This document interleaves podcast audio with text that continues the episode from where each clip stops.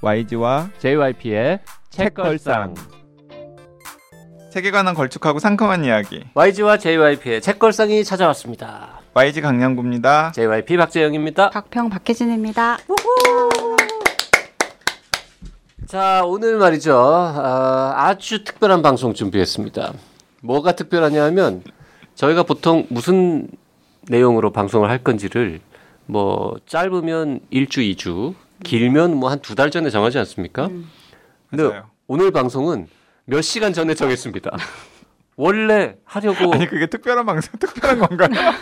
아니 이렇게 얼마나- 말해야 얼마나 형편없 형편 없는지를 아니, 알려주는 이거를 거 미리 아닌가? 던져놔야 우리 방송의 오늘 퀄리티가 좀 떨어져도 이해해 주시지 않을까 해가지고 왜 이렇게 이유가 있어요. 음, 원래 오늘 다루려고 했던 에, 책이 좀 약간 다크한 책이지 않습니까? 약간 다크한 책인데 제가 항상 방송 전에 방송 날짜 그리고 방송에 소개할 댓글들을 정리하는 시간을 가지는데 어제 밤에 요거가 나가는 어, 어, 날이. 나가는 날이 5월 4일이라는 사실을 알았어요. 어린이날 전날. 근데 두, 번, 두 번째 편은 5월 6일이고. 네, 5월 6일이고. 그러니까 5월 4일과 5월 6일에 우리가 원래 예정되어 있었던 다크한 책을 하기에는 안 맞아. 좀 안 맞다. 어린이날 전후에 방송하기에는 네. 너무 어른스러운 책이었던 네, 그리고. 갑자기 아빠의 마음이 된 거죠. 그래서 그 아침에 일어나자마자 급 두 분에게 딴거 하자고. 딴 거 하자고. 아침에 깜짝 놀랐지 않습니까? 아니 오늘이 방 녹음인데 뭘 지금 갑자기 새로운 걸 맞아요. 하자고. 음. 음.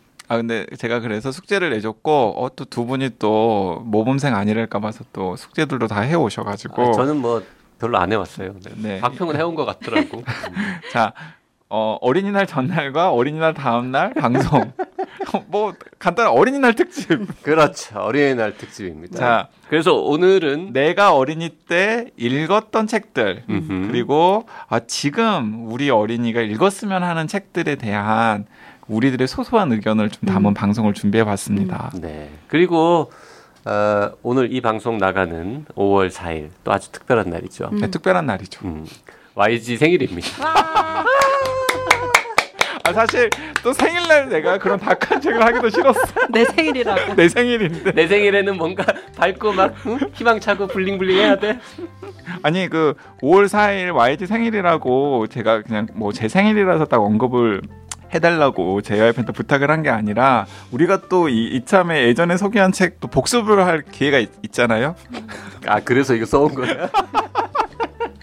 자 여러분 저희가 저희가 그 원래 대본이 없, 없거든요. 그 대본이 없고 유일하게 저희 눈앞에 놓여 있는 그 문서는 댓글 모음만 쭉 있는데 오늘 댓글이 아닌 게 한 줄이 남아 있어요. 이게 뭔가 했더니 본인이 읽을 건가요, 이거? 아니요 박평이 읽어주시죠. 아, 저 어떤 정말- 책인지. 네.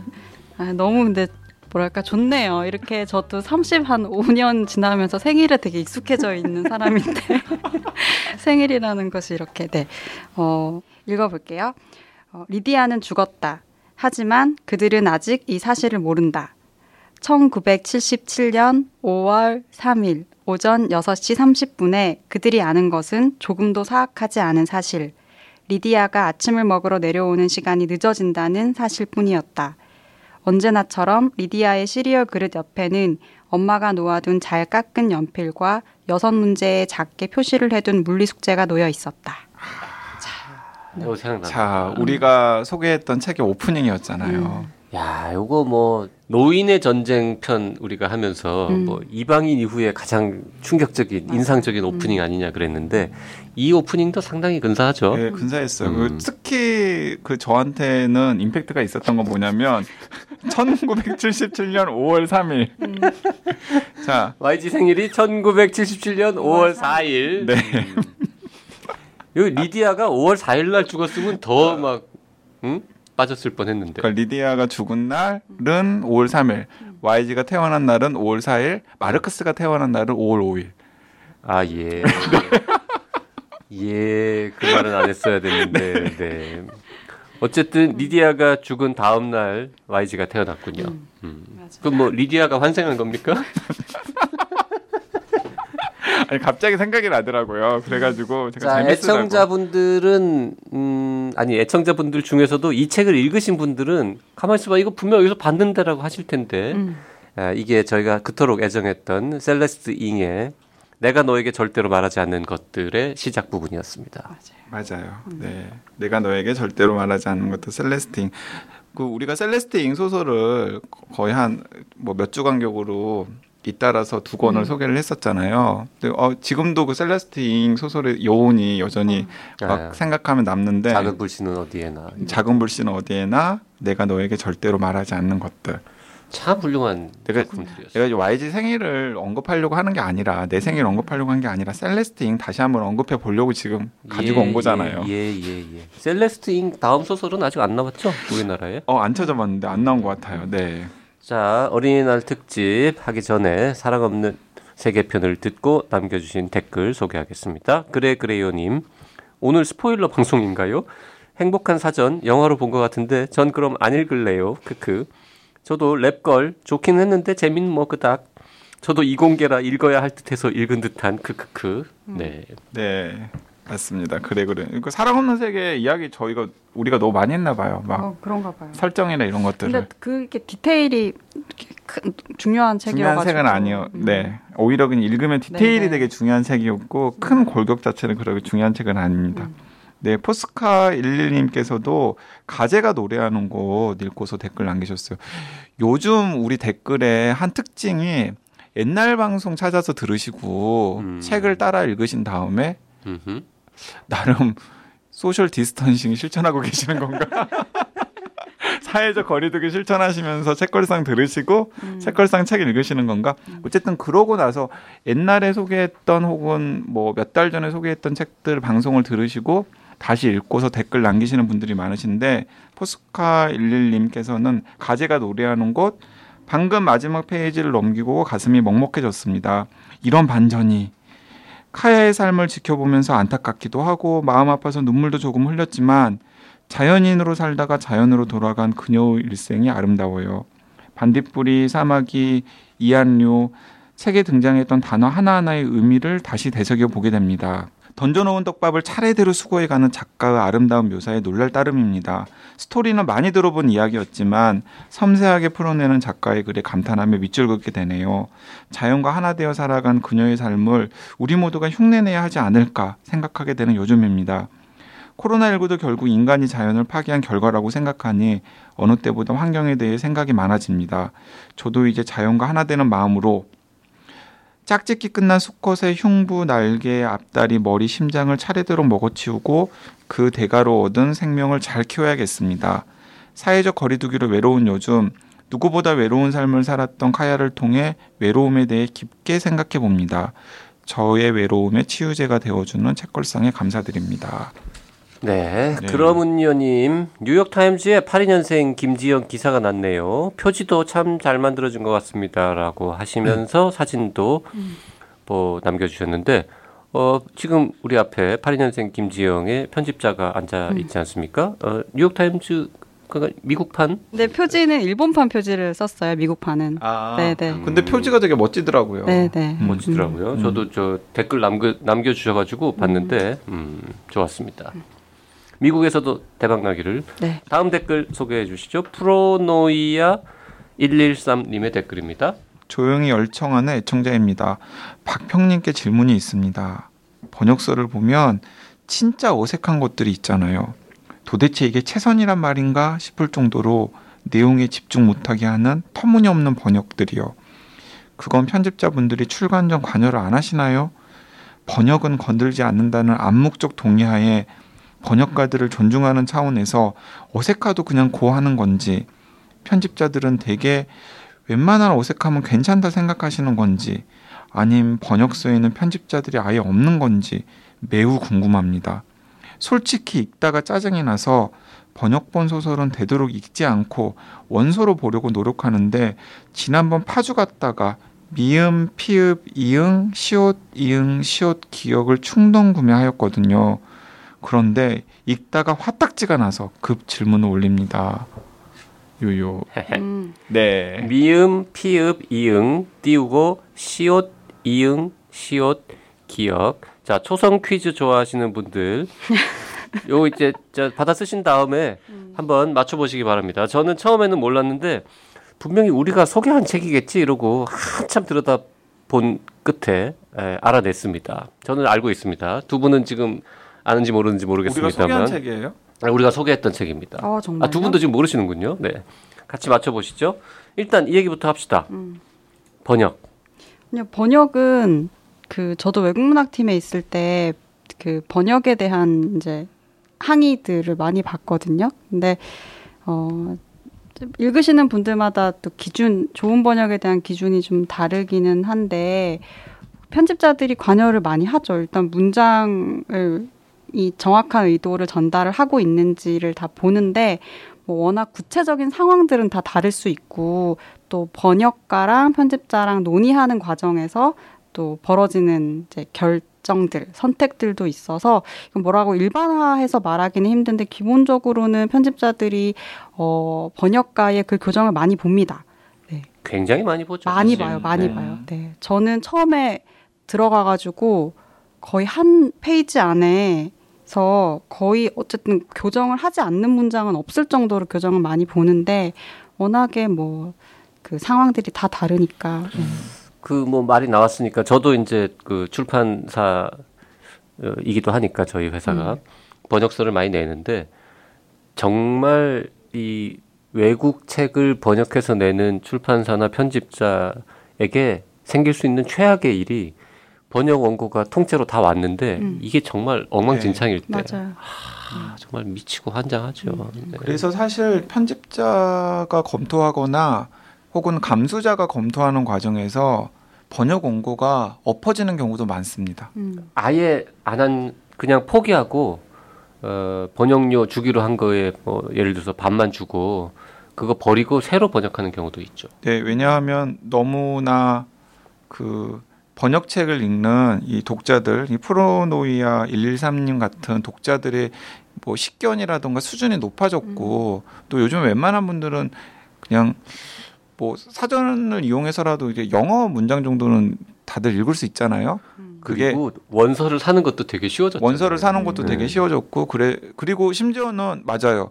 뭐 아마존 같은 경우에는 킨들 같은 것으로 이북을 바로 확인을 해서 비교를 할 수도 있는 상황이 됐기 때문에 어 출판사나 혹은 편집자나 또는 출판사에서 이제 감수자를 붙인 경우에는 아 이게 너무나 번역 원고가 엉망이다 싶으면 아예 없는 경우도 제가 많이 있다라고 알고 있고요.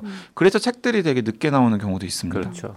근데 뭐 예를 들어 이런 경우는 있죠. 믿음사에서 나오는 책 중에서는 이제 번역과 관련돼서 독자들의 항의가 많이 있었던 것 중에 하나가 파리대왕이었거든요. 윌리엄 음. 골딩 책인데 항의가 정말 많았었어요. 근데 이게 너무 읽기가 힘들다. 그러니까 직격을 한 것 같다. 음. 근데 그게 주- 읽어보면은 이제 그런 조금 어색한 느낌이 있긴 한데 그거는 뭐랄까 번역을 한 이제 그 유종호 선생님 번역하셨는데 약간 그 번역을 할 때의 철학이라든지 어떤 기준이 있기 때문에 이제 그런 것 그대로 살려 직역한 것들을 그냥 그대로 살려야 되는 것들이 있고 근데 요즘은 거의 그런 것들이 많지 않죠. 그래서 이걸 읽었을 때 독자들이 느낄 수 있는 불편함을 최소화하는 방식으로 다 교정을 보기 때문에 뭐 이거는 뭐 편집자들이 그 번역가를 존중하는 차원에서 어색하지만 그냥 간다 이런 거는 사실상 있을 수 없는 일이죠.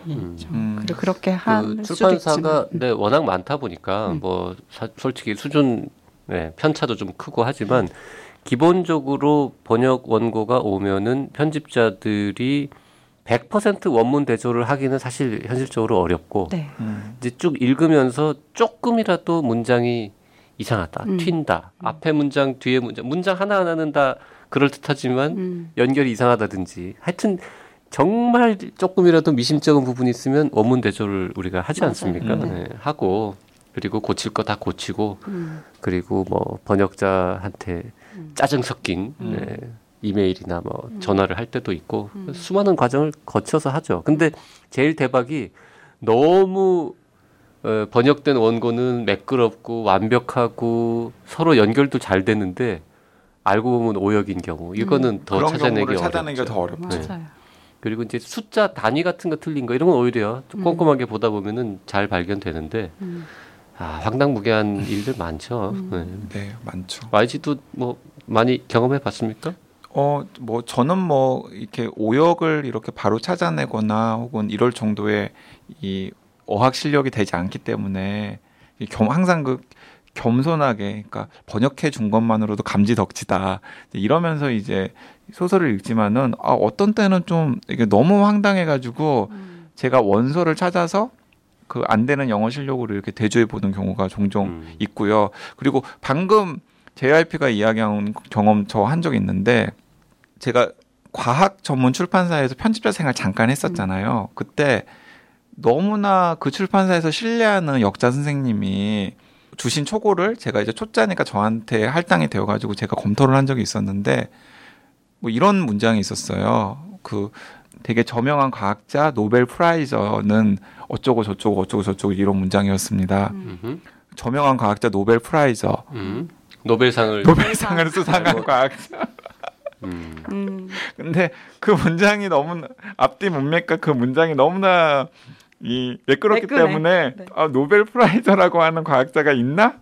라고 생각하고 이제 넘어갈 수 있는 상황이 되는 거죠. 근데 맞아요. 오히려 너무나 매끄러운 문장들 같은 경우에는 편집자가 그런 식으로 해서 오역을 잡지 못하는 경우도 저도 그런 경험을 해봤고 많은 편집자들이 또 이야기를 합니다. 하여튼 그 한국 책 혹은 뭐 한국 문학 편집자보다 어떻게 보면 외국 문학이나 외국 도서 편집자들이 더 고생한다. 이렇게 오래 걸려요. 네, 네. 오래 걸리고. 그리고 이제 이런 경우도 있던데 이제 이건 그 뭐 번역가 선생님이나 혹은 출판사의 편에서 제가 약간 말씀을 드리자면은 원래 원서가 굉장히 어려운 책들이 있어요. 음. 그럼 음. 예, 원래 원서가 굉장히 어렵고 문장도 꼬인 책들이 있는데 그걸 번역가 선생님이나 혹은 출판사가 쉽게 번역을 하기는 어렵거든요. 음. 그 저도 옛날에 책 만들 때 경험했던 건데 그 번역 원고를 쭉 보고 있는데 숫자가 안 맞아요. 분명히 제로가 하나 빠진 것 같은. 예를 들어서 이제 뭐 10만이라는 숫자가 있는데 문맥상 이게 10만일 리가 없는데 이거는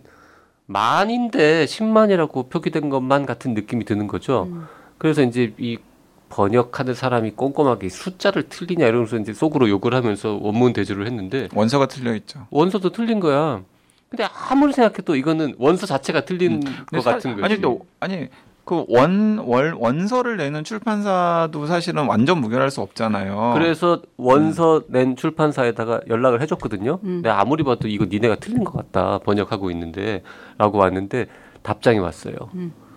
처음 들었다고 어. 음, 인정한다고. 음. 음. 전 전세 미국에서 이미 많이 팔았고 응? 외국에도 막 여기저기 번역되는 원고인데 이걸 지적해 준 사람이 네가 처음이라고. 음. Thank you 외국에서 푸, 번역을 하면서 그냥 베리 그대로 뭐 번역을 이런 했나 보다. 분위기로 음. 그래서 음. 그런 일도 있고 자, 어렵죠. 저도 그 네. 프로노이의 113님께서 언급하신 소설 생각났어요. 우리 소개한? 책이죠. 예, 음. 혼비님이랑 같이 읽고 소개한 책인 걸로 아. 기억이 돼요.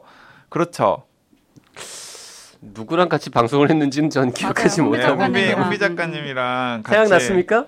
두꺼운 예, 책? 네, 네. 읽고 네. 소개한 건데 어 제가 방금 어떤 분이 번역을 했지 하고 찾아보니까 이제 번역을 굉장히 많이 하는 베테랑 번역가님이신데 저 도 이 책 보면서 뭐 특별히 번역이 다른 책에 비해서 유난히 떨어진다 이런 느낌은 전혀 못 받았는데 음, 우리 프로노이아 113님은 어디선가 하여튼 그러니까 뭔가 불편하신 음, 대목이 딱 불편하신 있었던 있었던 거예요. 거, 예. 예.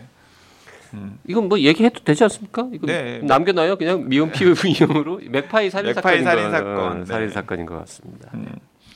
네. 자, 우리 앞에 서론이 너무 길었는데요. 음, 여러분들은 뭐 별로 궁금해하지 않으실 수도 있는데 뭐 어떻게 하다 보니까 어린이날 특집으로 별로 할 게 없어가지고 급하게 기획한 어, 여기 세 사람은 어릴 때 무슨 책을 읽었나 이 얘기를 좀 해보도록 하겠습니다. 네. 자, 기획자 YG부터 읊어보시죠. 아 저는 근데 생각해 보니까 그때 그 원 체험으로서의 독서 경험이 아직까지 이어져 오고 있는 것 같다는 생각이 음. 들어요. 아, 그때도 책을 무지하게 읽었습니까? 아 그때 저는 책 읽었죠. 어느 정도였냐면 책을 너무나 좋아해서 부모 어머니가 그 책을 숨겼어요. 근데 이런 거 진짜 책에서만 봤어요. 이런 스토리. 과장 아닙니까? 지금? 과자가 아닙니다. 아, 제, 제- 책을 너무 많이 제발 봐서 운동장이나 놀이터에 좀 가서 놀아라.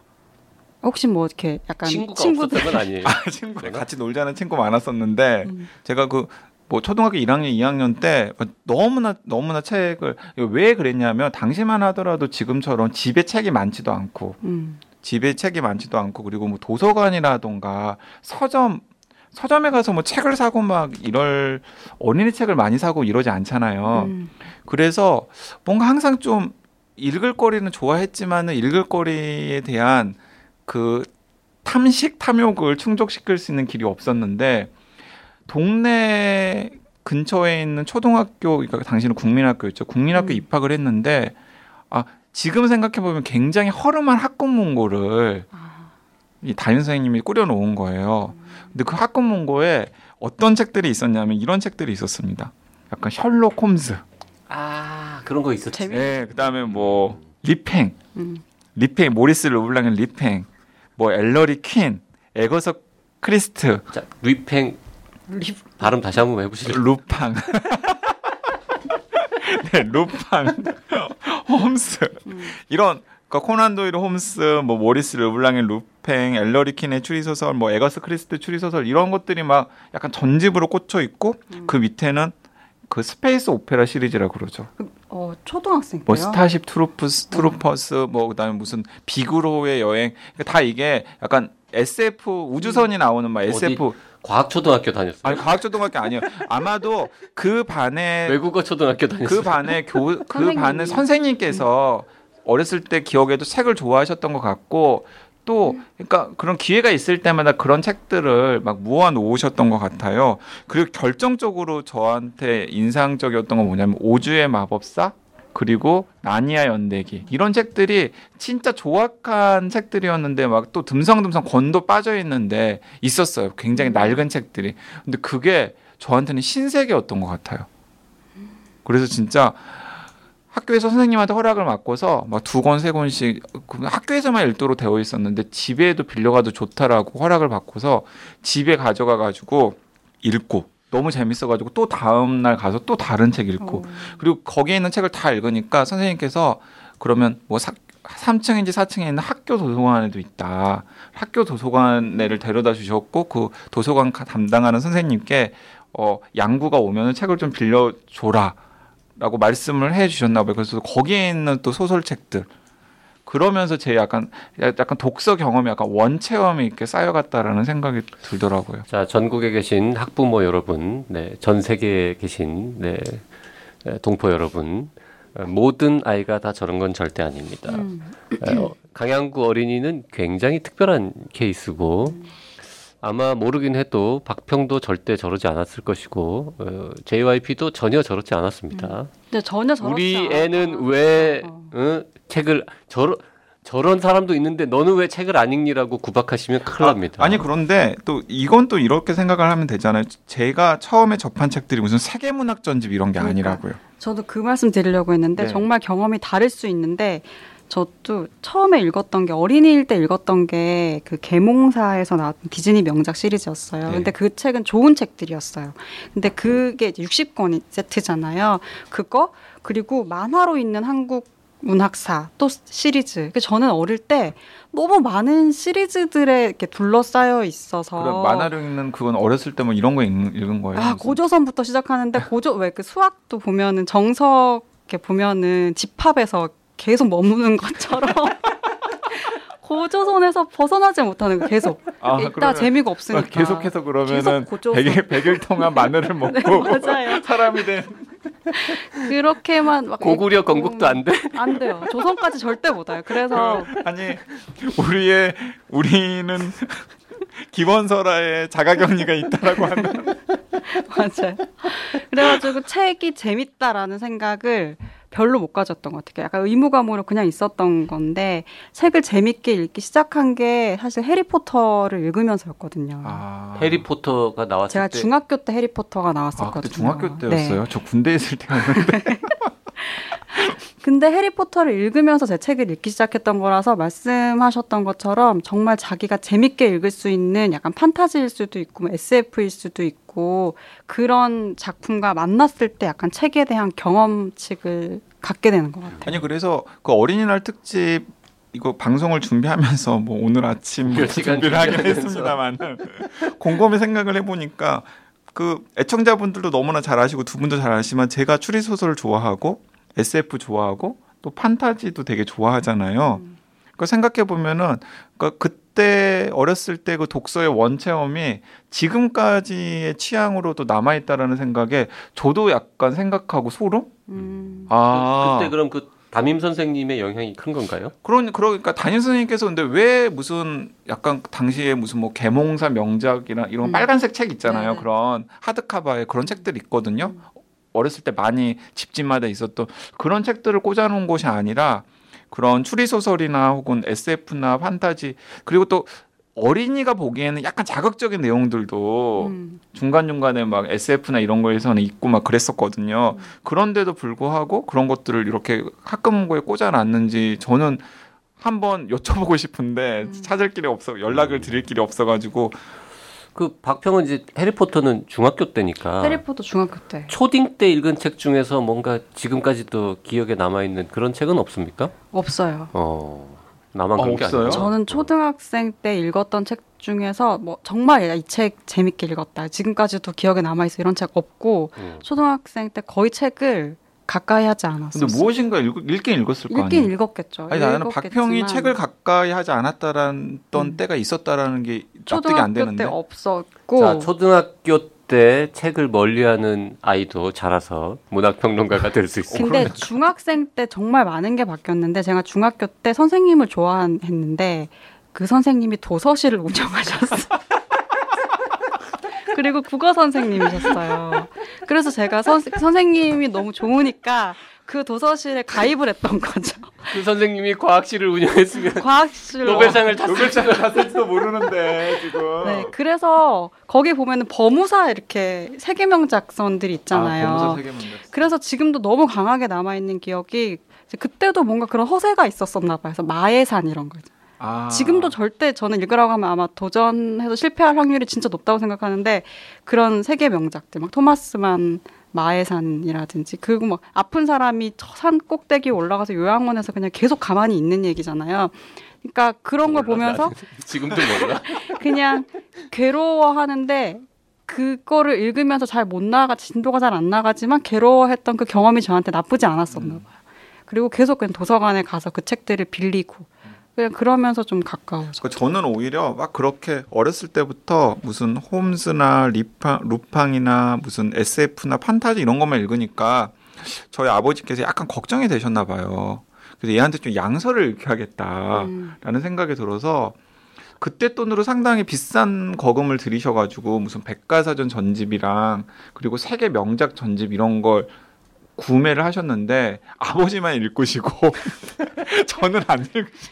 맞아. 아, 그럼 독서에 게테, 나이가 없으니까. 무슨 게테, 음. 파우스트 뭐 이런 거 이런 등등이 있는 무슨 명작 전집이었는데 저는 별로 관심을 안 두고 음. 오히려 그냥 아버지께서 그냥 읽으시는 그런 경험도 있었던 것 음. 같아요. 어, JYP는 어떻습니까? JYP는 초등학교 때 읽은 책 한 권도 기억나지 않습니다. 음. 저에게 특별히 영향을 준 책 없는 것 같고요. 음. 어, 책을 그렇게 많이 읽지도 않았습니다.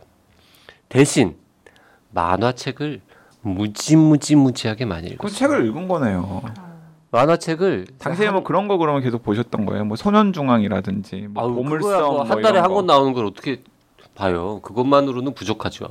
대본소 만화 있지 않습니까? 예전에 아, 만화방, 만화방. 대여점이 있었잖아요. 근데 이제 제가 아주 어릴 때 이제 한글을 막 깨쳤을 때 그때 글자를 읽는 거가 일단 너무 재밌고 그 다음에 만화책이 재밌다는 거를 일찌감치 알아가지고 음.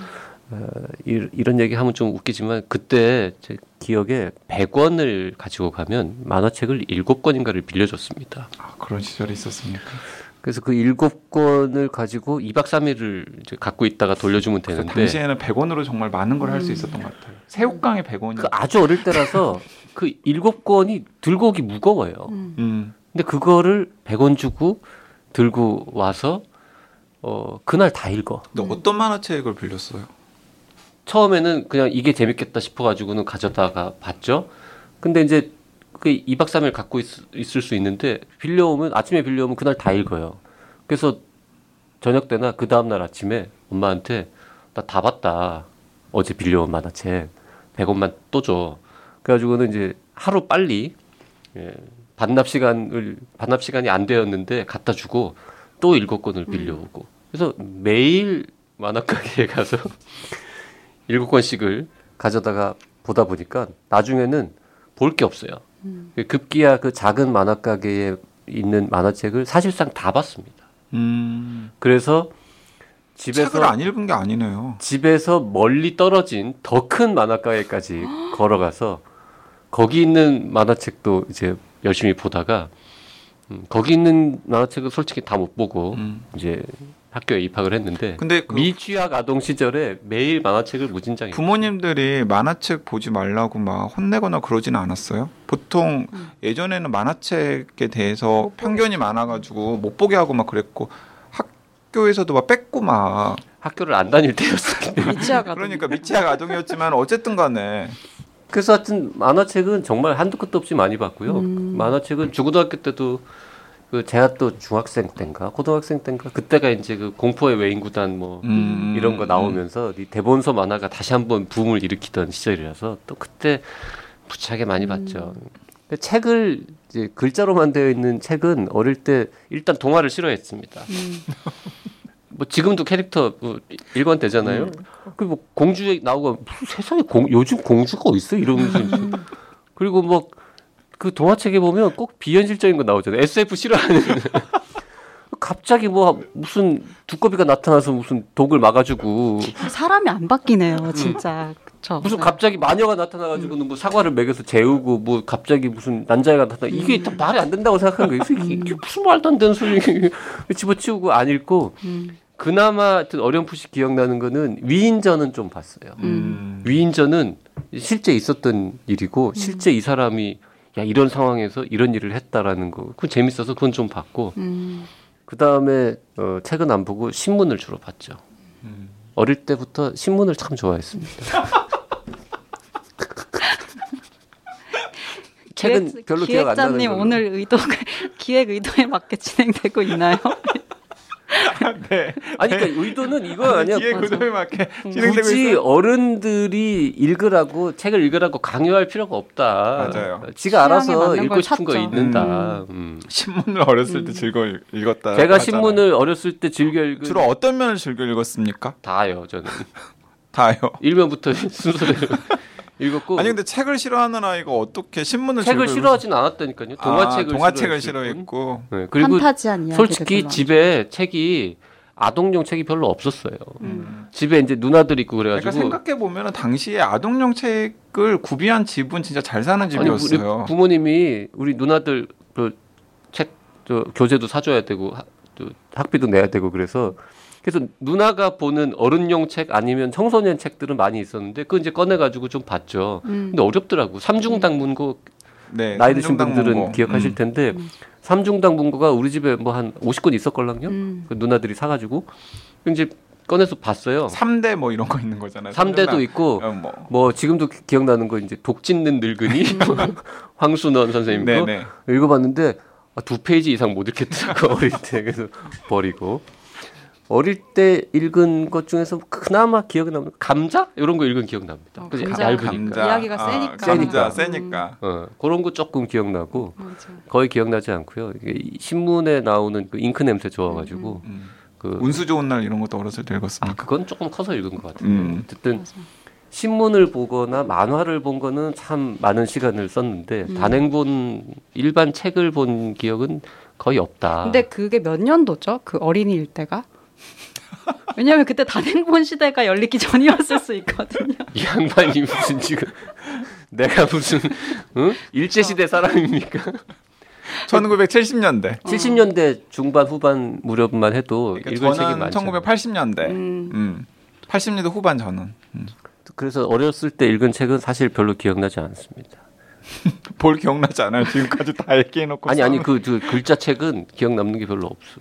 거의 구독 소년중앙 어, 소년중앙 많이 하시고. 봤어요. 네, 음. 소년중앙. 소년중앙 많이. 소년중앙은 저도 많이 봤어요. 아 근데 진짜 그 셋 다 어쨌든 간에 지금 뭐 글 쓰고 뭐 책을 내고 또 책을 또 읽는 걸 좋아하고 심지어 책 팟캐스트를 같이 하고 있지만은 정말 흥미롭게도 어렸을 때 흔히 그냥 정식으로 많은 어른들이 권하는 그런 세계 명작 그 어린이들이 꼭 읽어야 될 그런 책들을 음. 읽은 경험이 없네요, 사실 따지고 음. 보면. 저희 집에 이제 계신 높으신 분, 저는 네. 비슷한 연배일 거 아닙니까? 그분은 어그 뭐 빨간 머리 앤 뭐 이런 유의 그 동화까지는 아니지만 음. 조금 세계 명작이죠. 세계 명작 어린이 명작 맞아요. 시리즈 있잖아요. 음. 그거를 한 100권 다 봤대. 근데 음. 저는 뜻밖에도 빨강머리 애니나 작은 아씨들 같은 소공녀 뭐 이런 좋아했어요. 거. 음. 소공녀, 소공자 이런 것도 그런 좋아했는데 거를 저는 거의 안 봤는데 어, 제 주변에 또 그거를 어, 보통 그런 책을 많이 있더라고요. 보죠. 초등학생 근데 저는 때. 순서로 따지면 이제 그런 책들은 이런 홈스나 루팡이나 뭐 SF나 뭐 오즈의 마법사 이런 책들을 먼저 줄베른 저 이런 거 되게 좋아했거든요. 80일간의 세계 일주. 오, 수준 높아. 네, 어. 뭐 그런 그런 책 되게 되게 좋아. 해저 이말리 이런 음. 책들 이런 책들을 보고 나서 아 또 다른 책 없을까 하다가 그쪽으로 넘어갔던 것 같아요. 음. 그래가지고 이제 그때부터는 뭐 뭐든지 읽자 이런 걸로 해서 뭐 소공자, 소공녀 뭐 근데 저는 빨강 머리는 저 굉장히 굉장히 좋아했어요. 음. 작은 아씨들 뭐 캔디 이런 만화 같은 것도 좋아하고 막 그랬지. 처음에 이렇게 아 책이라는 게 이렇게 재밌고 이렇게 멋진 세상을 나한테 보여줄 수 있는 거구나라는 걸 느끼게 했던 건 그냥 그 초기에 그런 추리 소설이나 아니면 SF 소설이나 판타지 이런 거였던 것 같아요. 제가 그 책을 읽었다고 말하기는 약간 어폐가 있습니다만 보면서 참 좋아했던 그리고 뒤적뒤적하면서 어, 흥분했던 책은 김찬삼의 세계 여행이 있습니다. 어, 인간은 잘 안 변해. 인간은 잘 안 변해. 맞아요. 네, 김찬삼의 세계 여행이라니요. 참. 저도 뭐 이렇게 초등학교 이제 마무리하고 할 무렵에는 이제 그런 명작들 친구들이 많이 읽으니까 빨강머리 앤이나 뭐 폭풍의 언덕이나 이런 것들 막 읽었는데 사실 그런 게 저의 마음을 많이 움직이지는 못했고 음. 이제 오히려 입시가 목전에 있는 고등학생, 중학생 이럴 때 읽었던 한국 문학 작품들이 저한테는 엄청 강렬하게 다가왔었어요. 그러니까 음, 예를 들면 예를? 이청준 작가 뭐 당신들의 천국이라든지 음. 그때 막 그러니까 그 무렵의 정의감 같은 거 있잖아요. 그 사회에 내가 막 참여하고 싶고 막 이런 느낌들. 그래서 뭐 이문 그러니까 이청준 작가의 눈길이라든지 이런 거 보고는 그 짧은 지문에서 본 글들인데도 보면서 막 울고 그랬었거든요. 음. 그래서 그 경험이 엄청 강했던 것 같고 그게 진학하는데 연결이 되고 지금까지도 연결이 다 되는 것 같아요. 음. 네. 그거는 진- 고등학생 정도 됐을 때. 맞아요. 근데 그러니까 그렇게 강렬하게 나를 움직이는 독서라는 게 그때가 오는 것 같아요. 그러니까 그게. 어린이 네. 시절 우리가 흔히 어린이라고 하면 그래도 한 네. 초등학생 정도까지라고 네, 네. 보면 어린이한테는 그런 강렬한 독서 경험은 사실 쉽지 않다. 음. 어. 네. 그러니까 뭐 여기서 이제 몇 가지 정리가 되는데 하나는 뭐냐면 그러니까 모두에게 통용이 될 만한 무슨 꼭 어린이 때 읽어야 될 어떤 책의 정전이라는 건 사실은 존재하지 않는다. 음. 뭐, 뭐 만화책 좋아하고 음. 신문 읽기 좋아했던 JYP도 있고 진짜 뭐 추리 소설이나 SF나 판타지 지금 보 지금 생각해 보면 그때는 훨씬 더 약간 색안경 끼고 보는 소설들이었던 것 음. 같잖아요. 음. 약간 문학 축에도 들지 않는 그런 재미있는 소설들. 그런데 그냥 진짜 어린이들이나 읽는 책들 그런 책들 읽으면서 와 책에 대한 뭔가 애정을 쌓은 저도 있고 음. 그리고 뭐 박평은 고백하기에는 초등학교 때는 사실 좀 읽어보려고 시도를 했었는데 별로 네. 네, 음, 책 책이 저한테 을- 별로 준게 음, 별로 없는 것 같은. 그런데. 오히려 음. 그런데 청소년기 때 접한 음. 한국 소설들이나 이런 것들이 지금 한국 문학 평론가라는 업을 가지게 되는 과정까지 이제 영향을 미친 거잖아요. 자 그래서 이게 그러면 어린 시절에 꼭 책 읽는 습관을 막 길러야 된다라는 이런 강박을 가지시고 독서 교육을 하시는 분들도 있고 그렇지 못해서 막 마음을 졸이시는 분들도 있는데 꼭 그럴 필요도 없겠다라는 생각이 들기도 하고요. 음. 오늘 이야기를 들어보니까. 아, 그럼 책을 안 읽어도 되냐라고 물으신다면 읽어야 된다고 생각은 하긴 하는데 네. 그게 꼭 네 살, 다섯 살, 여섯 살 때부터 뭔가 강요한다고 생기는 거는 아닌 것 같다 정도로 정리하고 싶고요. 어, 저는 어쨌든 만화도 뭐 일종의 그림이 좀 있긴 합니다만 글자로 굉장히 한계가 있는 제한이 있는 장르이고 신문도 다 글자로 주로 이루어져 있는 것들이 있잖아요. 그거를 많이 보는 대신에 TV를 안 봤어요. 음. 어릴 때. 저는 지금 만약에 태어나서 어린이라면 나 분명히 태블릿 PC나 전화기 가지고 놀것 같걸라. 책이든 만화든 신문이든 안 보고 그런 면에서 우리 뭐 다른 프로그램에서 이제 정신과 의사들도 많이 얘기하는데 아이들한테 독서 교육은 못 하더라도 하루 종일 태블릿에 빠져 있는 것만은 어떻게 좀 말려야 하지 않을까. 음. 결국 책을 읽는다는 행위는 세상에 대한 관심, 호기심, 뭔가 이런 것들을 충족시키는 좋은 도구인데 음. 에, 유튜브만 하루 종일 봐서는 호기심이 별로 안 생긴다라는 음. 유튜브 프로그램 만드는 사람으로서 할 얘기는 아닙니다만 네. 아, 그 우리 집에 있는 우리 집에 있는 아이가 그래요. 음. 뭐 저한테 되게 뭐라 그래요. 음. 제가 아빠랑 책 좀 같이 읽을래 그러면은 책 책은 아빠나 봐. 음. 유튜브에 다 있는데. 음. 음. 갑자기 결론이 쓸쓸해지는. 어쨌든 어, 린이날 특집으로 어, 아무 준비 없이 에, 저희들이 어렸을 때 읽었던 책들에 음. 대해서 이런저런 이야기를 나눠봤습니다. 아 그리고 다음 시간에 뭐 지금 어린이가 읽을 책들에 대해서는 음. 제가 좀 더 준비를 해왔거든요. 음, 네. 해봐야지. 예, 예. 어린이 키우는데. 네. 다음 시간에는 음. 어, 요즘 어린이들한테 읽히면 좋을 책 혹은 어린이들한테 어, 읽힐 책을 고를 때 어떤 기준, 어떤 음. 방법으로 하면 좋은지 이런 얘기를 좀 나눠보겠습니다. 음. 고맙습니다. 네.